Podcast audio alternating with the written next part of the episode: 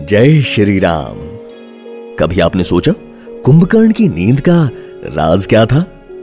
मैं हूँ निशांत, और आप सुन रहे हैं मेरे प्रभु राम। इस शो में हमने आपके लिए बटोरी है रामायण की अनसुनी कहानियाँ।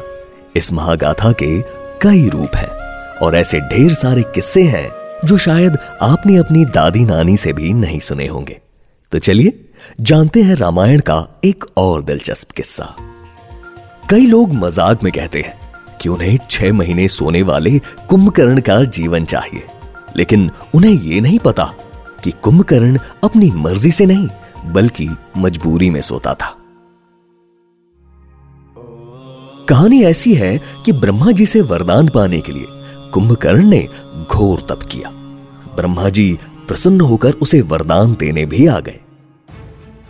लेकिन इस बात से सबसे ज़्यादा परेशान थे इंद्रदेव, क्योंकि वो जानते थे कि कुंभकर्ण वरदान में उनकी कुर्सी मांगने वाला है और ब्रह्मा जी वरदान देने से मना भी नहीं कर पाएँगे।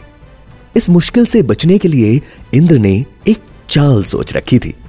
इंद्र ने सरस्वती माँ से विनती की कि जब कुंभकर्ण वरदान मांगने जाए, तब वो उसकी जीप पर विराजमान हो जाए।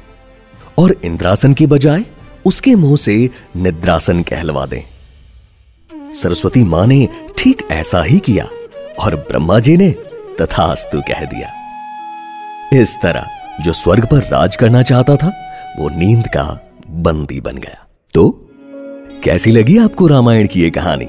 बताइए हमें हमारे ऑफिशियल इंस्टाग्राम पर at the rate red F M podcast पर डीएम कीजिए।